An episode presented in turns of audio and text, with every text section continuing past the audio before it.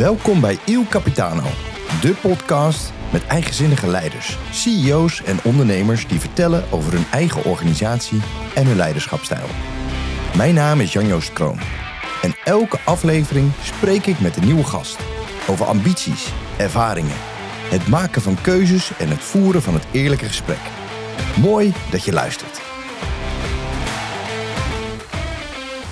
Ja, ja. Vandaag ben ik te gast bij Easly. Bij Easly test je preventief jouw gezondheid met makkelijke online testen, inclusief heldere uitleg en gericht doktersadvies. Enorm gegroeid tijdens de COVID-crisis, maar vooral de focus nu op preventief onderzoek door middel van, van al die verschillende testen. Ik zit hier vandaag met Jeroen de Jong. Vanaf zijn zeventiende startte hij met zijn eerste bedrijf. Via de, reclame, via de reclamewereld beland in een wereld van zorg en gezondheid. Zelftesten preventief, maar ook met kennis en kunde van verschillende experts uit de markt. En nu een toonaangevende speler in het, in het commerciële aanbod. Mensen toegang geven tot het uh, zorgstelsel is de belangrijkste motivatie om zijn bedrijf verder te ontwikkelen en uit te bouwen. Jeroen de Jong, brandweerman, reclameman en nu een man die de zorg wil bereikbaar wil stellen voor iedereen. Vragen genoeg en op naar een heel mooi gesprek. Jeroen, van harte welkom in deze podcast. Dankjewel. Klopt het een beetje wat ik allemaal heb opgezond? Ja, absoluut. Ja, oh, gelukkig. Ja, is uh, wel uh, in grote lijnen is dat uh, wel goed, denk ik. Nou, gelukkig, want het blijft natuurlijk altijd een beetje research via de social media kanalen of de, de podcast of de afleveringen op de radio waar je wel eens te gast bent geweest. Voordat we de inhoud ingaan, Jeroen, heb ik een paar vragen vooraf. ik ben een lezer of ik ben een Netflixer? Netflixer. Ik ben van de details of ik ben van de grote lijnen? Grote lijnen. Ik ben van de goede vrede of voor het eerlijke gesprek? Eerlijk gesprek. In één woord, mijn collega's typeren mij als? Uh, gemotiveerd. Gemotiveerd. En ondertussen kijkt hij even naar een collega die hier toevallig ook in de ruimte staat. Nou goed, daar komen we straks nog wel op terug. Uh, en mijn beste vrienden omschrijven mij als? Uh, ja, dat is een goeie. Ik denk toch ehm, als een workaholic. Een workaholic. Oké. Nou, hartstikke goed. Hartstikke goed. Mooi dat we op deze manier eens uh, kunnen beginnen. Uh, ja, Jeroen, uh, ik zei het al even in de inleiding. Best wel een diverse ondernemersreis die je, die je maakt. Hè, want ik denk dat je die nog steeds aan het maken bent.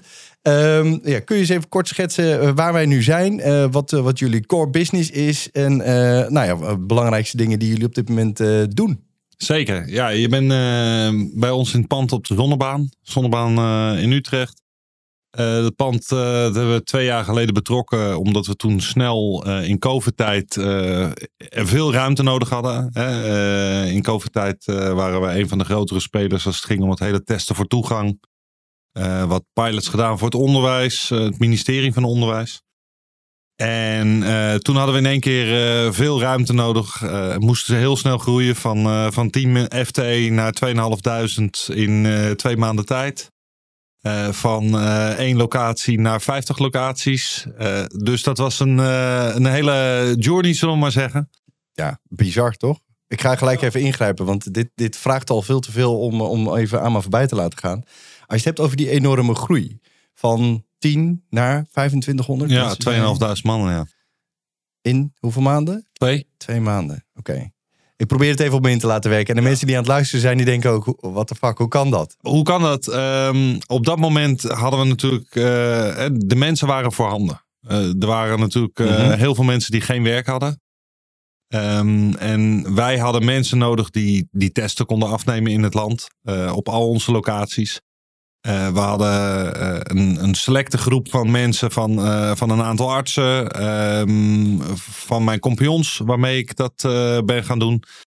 Um, en toen moesten we in één keer snel schakelen, want er was snel was de behoefte aan testcapaciteit voor ja. dat hele testen voor toegang, voor die pilots in, in het schoolwezen, ja. om dat allemaal weer open te krijgen. Um, ja, en toen zijn we gewoon begonnen. We zijn het gewoon gaan doen. En uh, omdat die mensen beschikbaar waren in de horeca en, en uh, dat soort uh, segmenten, um, konden we ook heel makkelijk mensen krijgen. Ja. Ja, die snap ik heel goed. Hè? ik ga nog even een paar stappen dan daarvoor. Want die COVID kwam, brak uit. Was ja. er ineens, hè? Voor, in ieder geval voor mij gewoon was het er ineens op zondagavond. Um, en dan bedenk je dus iets, een tool, een middel waarop je um, in staat bent om testen makkelijker, sneller, effectiever, goedkoper. Wat Ja. dan ook af te nemen bij mensen. Ja, klopt. Oké, maar bedacht je dat op zondagavond op de bank terwijl je naar Rutte zat te kijken die zei het land gaat op slot? Of hoe ging dat? Nee, nee, dat was iets later. Eh, eh, je kreeg op een gegeven moment te horen overal dat de GGD eh, met dat testen, dat, dat liep nog niet heel goed. Ja. Toen kwamen die commerciële testlocaties kwamen op.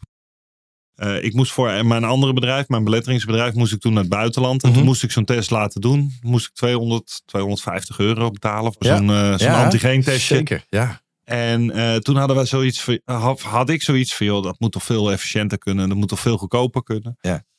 Ehm, en toen ben ik een beetje onderzoek gaan doen. Heb ik mijn compagnons, in, waarvan er in ieder geval één in België woont, heb ik gesproken. En eh, gezegd van, joh, hebben jullie dat in België al? Want anders dan gaan wij dat wel in België doen. Nou, dat was daar nog niet. En toen zeiden we van, nou, dan gaan we dat doen. We gaan, we gaan het gewoon eh, proberen. Eh, hebben onze softwarepartner benaderd. En gezegd van, joh, dit is hetgene wat we willen gaan doen. Eh, zijn gaan kijken naar artsen, naar, ehm, naar wat specialisten. En toen zijn we gewoon een, een eerste basis gaan neerzetten. Ehm, en tegelijkertijd zijn we in de markt gaan kijken van joh, hè, hoe, hoe gaat dat nu met, eh, met die prijzen? Nou, die prijzen die bleven maar hoog. Ja. En na ongeveer een maand, anderhalve maand kwamen we met een eerste eh, website en eh, een eerste versie van ons portaal wat erachter zit. Want je hebt met medische gegevens te maken, dus Ja. het moet ook allemaal veilig. Ja, tuurlijk. Er zit ook allemaal wet en regelgeving natuurlijk aan verbonden. Ja, op dat moment was dat allemaal nog heel erg Onduidelijk misschien. onduidelijk, Ja. minimaal. Ja. dus er kon heel veel. Eh, maar ja, wij hadden zoiets van, joh, we willen het wel gewoon goed doen. We willen niet dat... ehm, hè, want in die periode kwamen ook dat, dat bij de GGD de gegevens op straat kwamen te liggen en dat soort Ja. dingen. Ja. Dus eh, we wilden het goed doen. En toen ehm, hebben we dus een, een heel portaal gebouwd. En dat portaal, ehm, daar konden we snel eh, en efficiënt konden we daar testen in verwerken.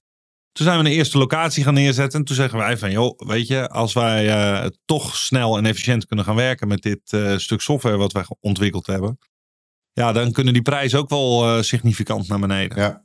Ja. Toen kwamen wij op onze eerste testlocatie in Ridderkerk. En dat was bij Van der Valk in Ridderkerk. Daar kwamen we mee in contact. En toen zijn we die testlocatie gaan opzetten daar. En toen dachten we echt van, nou, dit wordt booming. Want wij gaan eh, voor 59 euro eh, kwamen wij op de markt. ja, in plaats van de... Toen Van wat de was het toen? 250 250 euro. Ja, Zo. Ehm, dus, eh, dus wij dachten van, nou ja, dat, eh, hè, de, de mensen die weten de weg wel naar ons te vinden. Nou, ehm, niks bleek minder waar, want we werden gezien als eh, stel cowboys, eh, want we waren te goedkoop. Ja. Iedereen dacht, eh, Die iedereen, 250 was een beetje de standaard waarvan iedereen Ja, dacht dat dat, was is een goede sta- kwaliteit. De overheid Ja. levert dat aan. Nou ja, dat was nog niet eens overheid toen. Hè? Dat was toen echt allemaal commerciële partijen. Oké, ja. ehm, Maar, oh ja, de eh, overheid was, die bood het gratis aan natuurlijk. Dan kon Ja. je gewoon zelf via Nou zo'n dat- testraad van de GGD kon je dan terecht. Ja, Ja, klopt. exact. Ja, ik maar moet ook daar kon je in het, in het allereerste begin kon je daar niet terecht. Nee, dat is waar. Dat was gewoon een Ja. groot probleem. Ja. Ehm, nou, toen, eh, toen hadden we zoiets van, joh, weet je, die prijs, dat, eh, dat bleek dus ja, eigenlijk een verkeerde zet geweest te zijn, eh, zo scherp.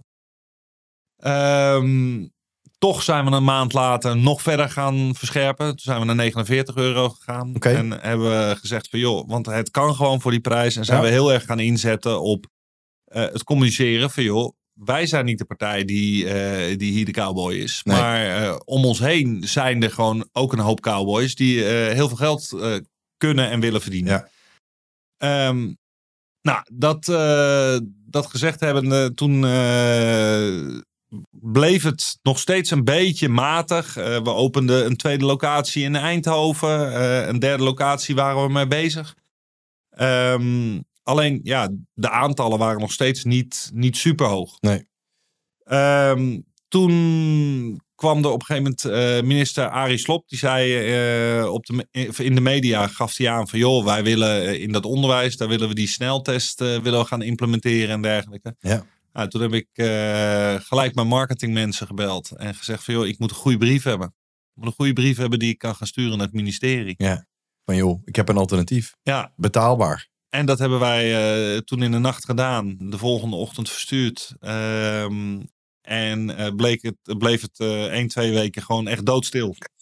ja, elke dag maar wachten op een Ja. reactie. Ja, snap Ja. ik. En eh, de hele overheid plat, plat gebombardeerd. en op een gegeven moment werd ik gebeld door een ambtenaar. Ja. Ehm, en eh, die zegt van ja, nou, wat jij eh, hier aanbiedt, daar hebben we zeker interesse in. En eh, we moeten nog maar eens gaan praten. Ja. Nou, toen ben ik met hun in gesprek gekomen en zij ook nog met andere partijen eh, Ja. hebben daar een, eh, een benchmark eh, neergezet. Ja. En kwamen toen op ons uit als hun partner. Dus werden wij eh, de partner voor het ministerie van Onderwijs als het ging om het middelbaar onderwijs en eh, het basisonderwijs. Voor pilots ehm, van hoe gaan we nou die testen inzetten. Ja. Nou, dat, eh, dat hebben we gedaan. En, en op een gegeven moment liep die pilot ten einde. En ehm, bleek dat, dat de, de sneltest, hè, de, of tenminste de zelftest eigenlijk, Ja. dat die eh, er net kwam Mhm. goedgekeurd werd. En eh, dat ehm, toen Hugo de Jonge heeft gezegd van joh, we gaan dan toch maar die, eh, die zelftest in het onderwijs doen. Want dat Ja. is schaalbaarder, et cetera. Ja. Ehm, en daarmee verloren ze ook wel gelijk helemaal inzicht in de markt en in wat er gebeurde. Want ja, er was geen monitoring Nee, meer op dat, nee. op dat vlak. Ehm, en toen kwam er een aanbesteding, een open house van eh, Stichting Open Nederland. Mhm. Stichting Open Nederland die ging voor eh, het ministerie van VWS gingen ze zorgen dat er testcapaciteit kwam om de maatschappij weer te openen. Ja. Ehm, hè, vooral de horeca en dergelijke. Nou, daar hebben wij toen op geschreven. En eh, in de eerste aanbesteding wonnen we één regio. Mhm. Dat was de regio Rotterdam, eh, een stukje Brabant, een stukje Zeeland. Eh, dat, eh, dat was onze eerste regio. En een paar weken later was er nog een aanbesteding voor een tweede ronde. En toen wonnen we daar eh, nog een regio erbij. Mhm. En toen kwamen we dus in één keer, waren wij de testaanbieder voor ehm, vanaf Rotterdam gezien een streep door het land, zeg maar. En alles Alles tot en met Maastricht. daar zaten jullie. Eh, daar moesten wij in ieder geval testcapaciteit neerzetten. Ja. En, En werd er ehm, dan vanuit de overheid gezegd hoe je dat dan moest inrichten? Die zei van je moet daar en daar locaties openen. En, eh, Nou, dat, ging, dat ging een heel nauw samenspraak Ja. met, eh, met die stichting. Van joh, eh, we willen locaties hebben in die regio's. Ja. Waar gaan we dat neerzetten? Dat had allemaal met reisafstanden te maken. Ja, Het mocht ik. niet, weer niet te lang reizen Nee, worden. voor mensen. Ja, snap ik ook. Toen was de filosofie om hele grote locaties neer te zetten. Dus dat hebben we ook gedaan. Wat zijn waar- grote locaties? Even Nou voor de waar luisteraar. En voor mij. Hè, voor mij Ja, ook, ja want, waar gewoon een testcapaciteit van duizenden testen per dag was. Oké, ja. Ehm, nou, dat, dat zijn we toen gaan opzetten. Mensen in, parallel mensen opleiden die, om die neusswap en die keelswap eh, op een juiste manier af te Precies, nemen. ja. Ik krijg het gevoel weer terug als, Ja. je, als je dit zegt. Dat je denkt, oh man, ja. Ehm, en, eh, maar ja, ook managementlagen en zo eh, creëren. Want die hadden we ook niet. Nee. En eh, je, je had wel in één keer een organisatie van Ja. eigenlijk van de een op de andere dag die, aan- die aan het opbouwen was. Maar eh, wat er binnen twee maanden moest staan. Ja.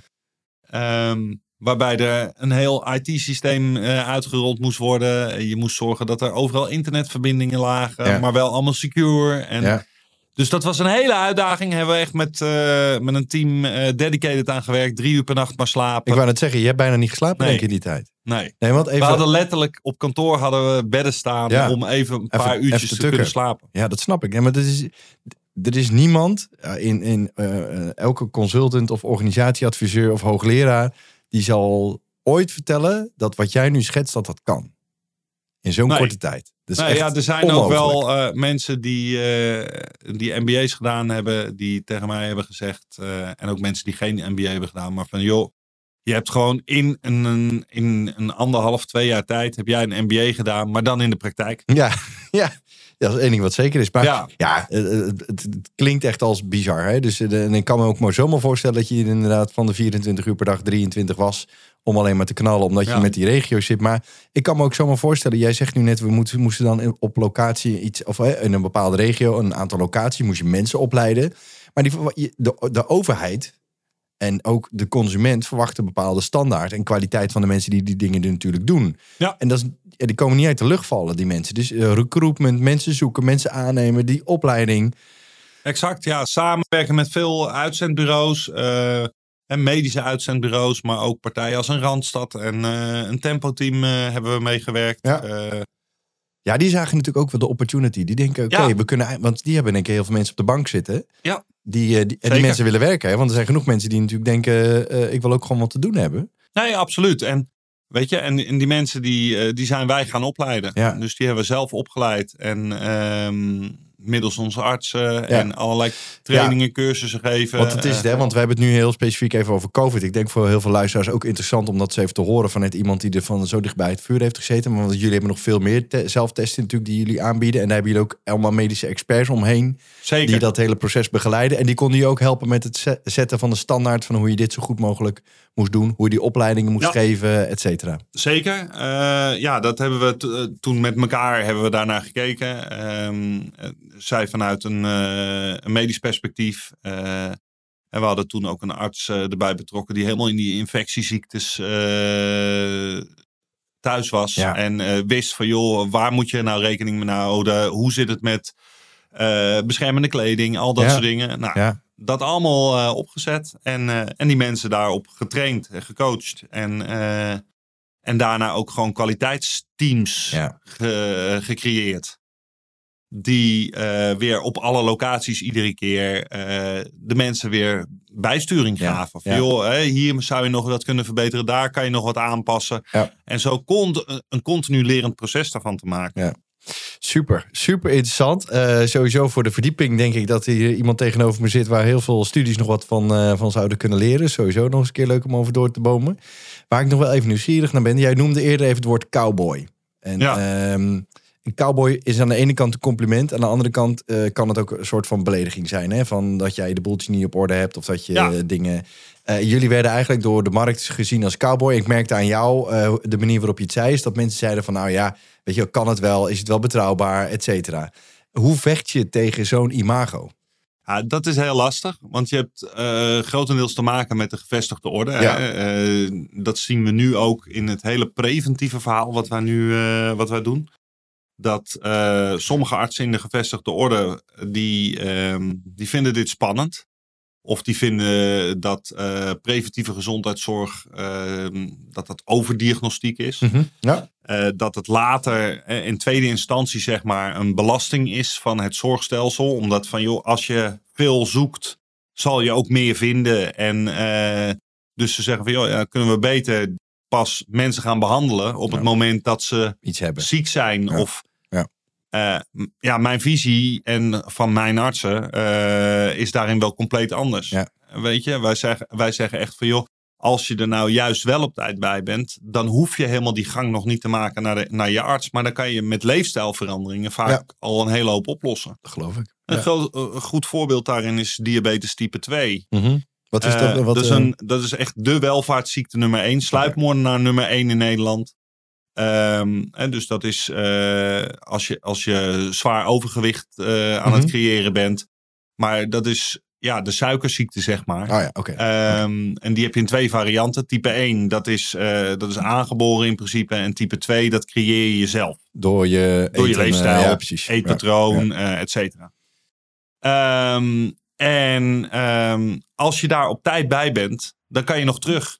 En dan kan je door aanpassingen, door andere voeding, eh, je, beter op je voeding te gaan letten, meer te bewegen, sporten, eh, et cetera. Kan je ervoor zorgen dat dat omgedraaid wordt en dat je ehm, daar geen schade aan overhoudt. Ja. En als je te lang wacht, dan eh, krijg je uiteindelijk nierfalen, allerlei andere problematiek. Ja. Nou ja, en daarvan zeggen wij van, joh, als je dat blijft monitoren en daar duidelijke inzichten in krijgt. Want wij, wij zijn wel van mening, hè, wij willen de mensen zo min mogelijk doorsturen. Mhm. Het, het standaard zorgstelsel in, om Ja. ook dat standaard zorgstelsel te ontlasten. Ja. Eh, alleen soms ontkom je er niet aan. Want als iemand echt een probleem heeft ehm, wat verder onderzocht moet worden, Mhm. eh, of waar actie op moet komen, ja, dan is die huisarts is nog steeds wel de spin in het web. En die moet dan de vervolgstap gaan nemen. Ja. Dan, dan kom je eigenlijk wel weer in het klassieke systeem terecht, zeg je dan kom je wel in het klassieke systeem terecht. Ja. Want dat, zo is het nou eenmaal ingeregeld hier in Nederland. ja. Ehm, alleen dan proberen wij wel die huisarts ook weer te voorzien van de juiste informatie. En Ja. we hebben allerlei mogelijkheden in ons beveiligde portaal om uh, uitdraaien te maken voor je huisarts. Dat je dat kan delen. Hm, ja. Dat die al kan zien van, joh, wat is er allemaal al gedaan? Ja, precies. Wat is al onderzocht? Of wat zijn getallen geweest? Ja, dat er geen dubbele diagnostiek hoeft plaats te vinden. En om het zo, zo goed mogelijk te maken. En we hebben altijd de mogelijkheid dat er intercollegiaal tussen de artsen, hè, de huisarts en onze artsen, dat er gewoon een overleg, kan plaatsvinden. Uh, oh, hoe, want je zegt, hè, dus een conservatieve, tenminste dat uh, is mijn conclusie, een hele conservatieve zorgwereld. Hè, die zegt uh, preventief uh, in plaats van, of nee, juist gewoon pas in actiemodus schieten op het moment dat iemand ergens last van ja, krijgt. reactief in plaats van pre preventief. Dat woord was ik naar op zoek, reactief en pre preventief. Um, en even dat cowboy-idee nog steeds wat een beetje in mijn hoofd zit. Um, jij komt ongetwijfeld wel eens op een congres of op ergens dat je collega's tegenkomt en iedereen ziet dan, zien ze jou dan ook echt als een beetje als zo'n cowboy in de markt? Nee, ik, ik denk het niet. Ik denk dat er wel. Uh, er komen steeds meer artsen en steeds meer professoren en medisch specialisten die wel de toegevoegde waarde zijn. Ja. Ja. Um, en wel de toegevoegde waarde ook van digitalisering van processen. Hè? Want wij zijn nu bijvoorbeeld ook bezig met. Um, uh, en dat is wel echt een, een, een nieuwtje. Um, wij komen zeer binnenkort met een, een allergologie-traject. Dat is tweede lijn zorg, dus dat is echt ziekenhuiszorg. Mm -hmm op dit moment is het zo dat als jij door je huisarts doorgestuurd wordt naar een allergoloog, omdat jij uh, last hebt van bepaalde, uh, van je ademhaling of wat dan ook, uh, allergische reacties hebt, dan uh, kom je op een wachtlijst te staan. Ja. Over het algemeen een maand of acht à tien. Zo. Voordat je dan een eerste gesprek hebt. Ja. En dan moet je nog. Dan moet je nog behandeld. Dan moet de diagnose misschien nog gesteld worden. Ja, dan moet de diagnose nog gesteld worden. Ja. Um, wij, gaan zo, wij komen in samenwerking met een allergoloog, dus een medisch specialist echt. Uh, uit het ziekenhuis komen wij met een traject uh, waarbij dat teruggebracht wordt na twee weken. Ja, oké. Okay. En dus na, door, na doorverwijzen van uh, de, de huisarts. Ben je in twee weken? kan je bij ons eigenlijk instant terecht. Ja. Dezelfde dag nog of de volgende dag. voor een eerste intake. En binnen twee weken kunnen wij je vertellen van joh, dit is jouw diagnose. Hier heb jij last van. Hier moet je, en hier moet je mee aan de slag. Ja, en dat is exact hetzelfde uh, diagnostiek zoals het in het ziekenhuis gebeurt. Alleen met, die, met dat verschil dat wij zeggen van joh, we doen het digitaal. Ja. Uh, met, de, met de nieuwe middelen die er zijn. En uh, door dat digitaal te doen, hoeft de, de klant uh, hoeft niet meer naar het ziekenhuis om daar een eerste gesprek te hebben. En vervolgens weer onverrichte zaken naar huis te gaan. En zes weken later een keer lang wachten, komen, ja. et cetera. Maar kunnen we dat veel strakker plannen en veel strakker inlijven. En hoeft een klant ook alleen maar één keer naar, in dit geval, een, een bloedafnamepunt. Ja. Die door het hele land zitten.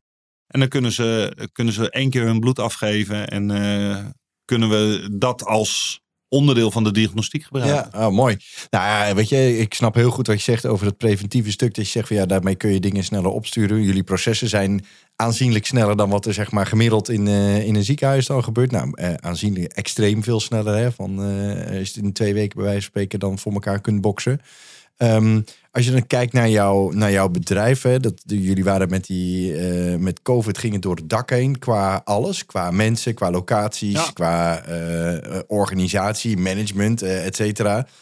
COVID, voor heel veel mensen liep dat terug. Um, mensen konden weer meer dingen doen, die zelftesten die kwamen. Maar dat betekende voor jullie dat jullie je handel natuurlijk op een bepaalde manier natuurlijk ook zagen teruglopen. Ja, we zagen dat teruglopen en dat betekende dus ook weer bijsturing. Precies. Ja. betekende locaties sluiten en dergelijke. Dat, maar dat was op zich niet zo'n probleem. Want kijk, wij wisten natuurlijk, en dat was onze insteek ook vanaf dag één. We willen zorgen dat die maatschappij Weer open, ja. open kan. Ja. En uh, dat was ook de doelstelling. Dus, um, en natuurlijk hadden wij daar ook een commerciële gedachte bij. Ja. Um, maar ja, in basis was het uh, zorgen dat, dat, uh, dat het allemaal zo geregeld wordt dat, dat we weer verder kunnen met z'n allen in het land. Ja. Um, en zijn daar toen ook wel, want hè, we, we hebben een eigen medisch laboratorium uh, waar we COVID-diagnostiek ook deden. Dus mm -hmm. we hebben meerdere bedrijven uh, opgebouwd in die periode. Um, en toen zijn we met dat laboratorium ook, zijn we bijvoorbeeld ons gaan richten op SOA-diagnostiek. Mm. Uh, dat ligt in het verlengde. Dus eigenlijk, het is allebei microbiologie, zoals dat dan zo okay. leuk heet. Ja.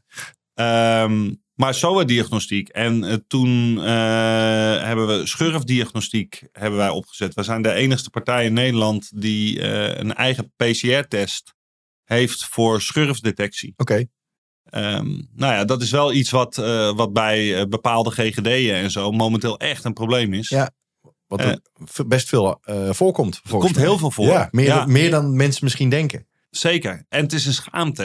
Ja, Men, ja. Voor, voor veel mensen ja. is dat een schaamte. Dat is hetzelfde met die SOA. Ja. Nou ja, wij hebben dat traject zo gemaakt dat men 100% anoniem die test kan doen. En alleen degene die de test heeft gedaan, die kan in principe uh, bij de resultaten. Ja.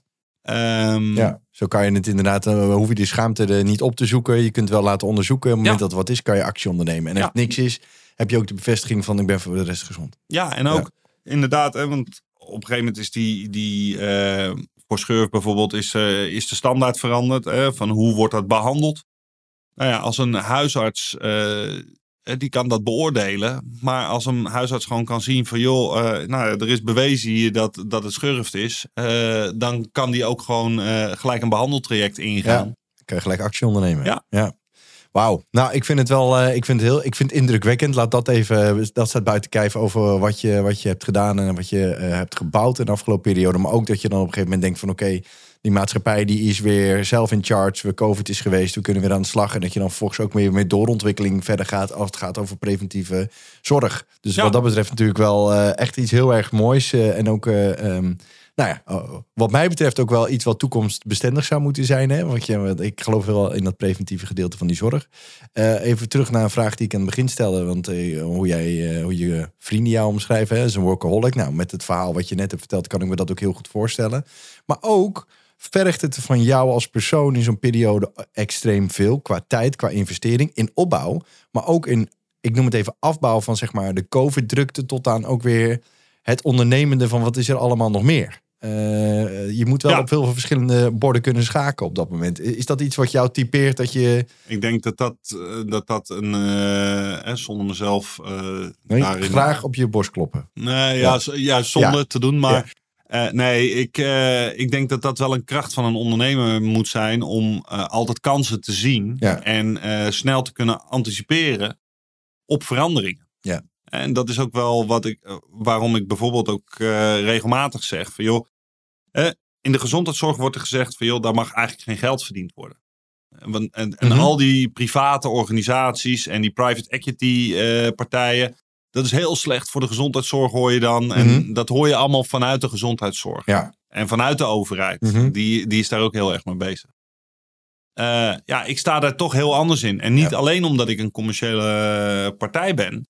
Maar ook van joh, het, het zijn wel de innovaties die, en het snelle handelen, het snelle schakelen. Dat hebben we ook tijdens COVID gezien. Ja. Dat kwam niet bij de overheid nee, vandaan. Nee, wat dat kwam niet maakt. bij de standaard zorg vandaan.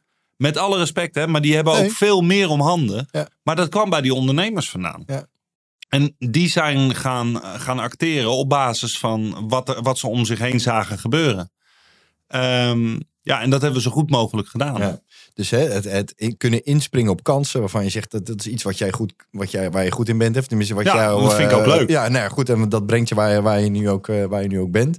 Um, toch nog een aanvullende vraag als het daarover gaat. Want je moet ook in één keer van ondernemer, soort van manager, directeur, CEO, wat dan ook worden van 2500 ja. mensen. Hallo, in ja. twee maanden tijd. Ja, ja, uh, ik ken ook niemand die, sne die, die snel cursus ooit een keer heeft gegeven. En jij hebt hem gevolgd. Um, ja. Nou ja, misschien wat, kan ik hem in de toekomst nog ik wou net zeggen, geven. Ik zie hier een potentieel nieuw businessmodel uh, voor Nou ja. Jeroen. Maar wat, vertel, hoe is dat? Wat doet dat?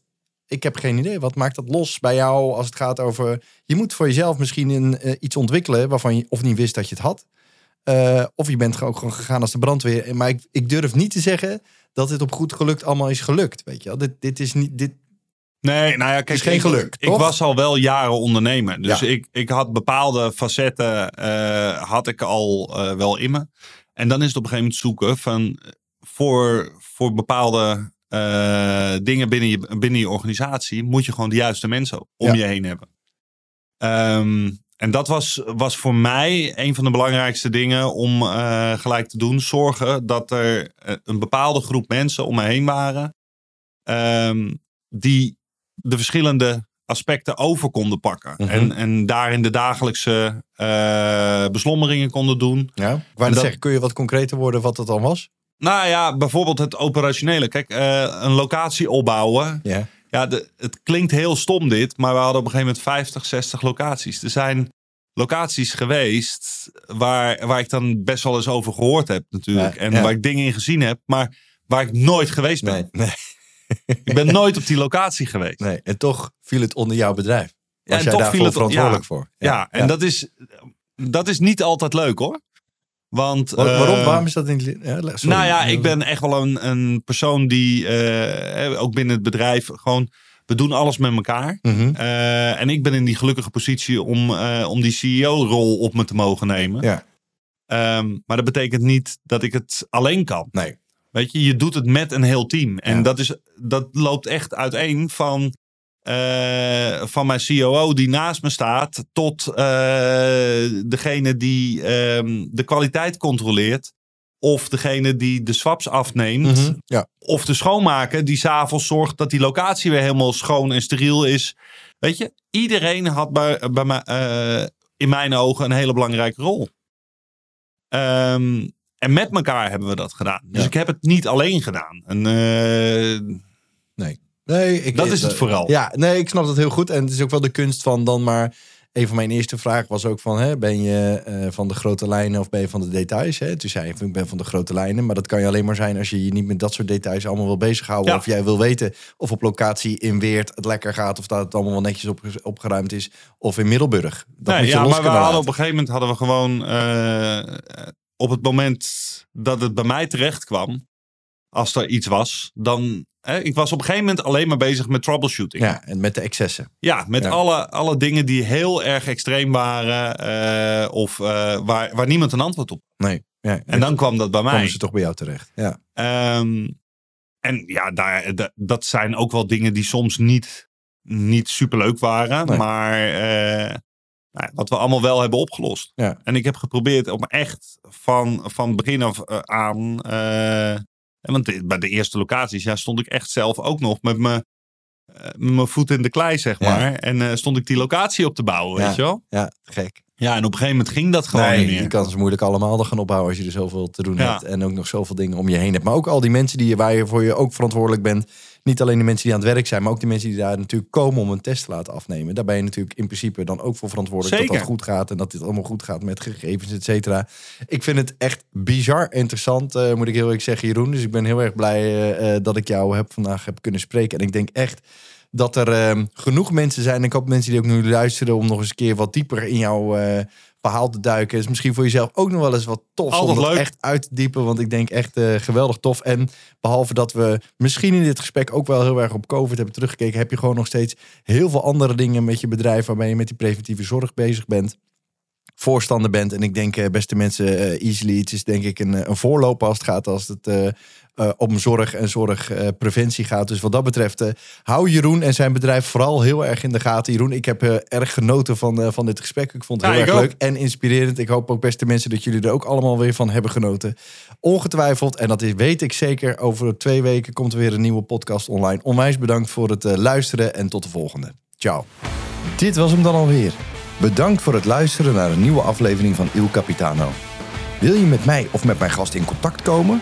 Stuur me dan gewoon even een mail naar capo.percapi.nl of zoek me op via LinkedIn, want dat werkt natuurlijk ook gewoon. Op naar de volgende aflevering. Hopelijk ben je er dan ook weer bij.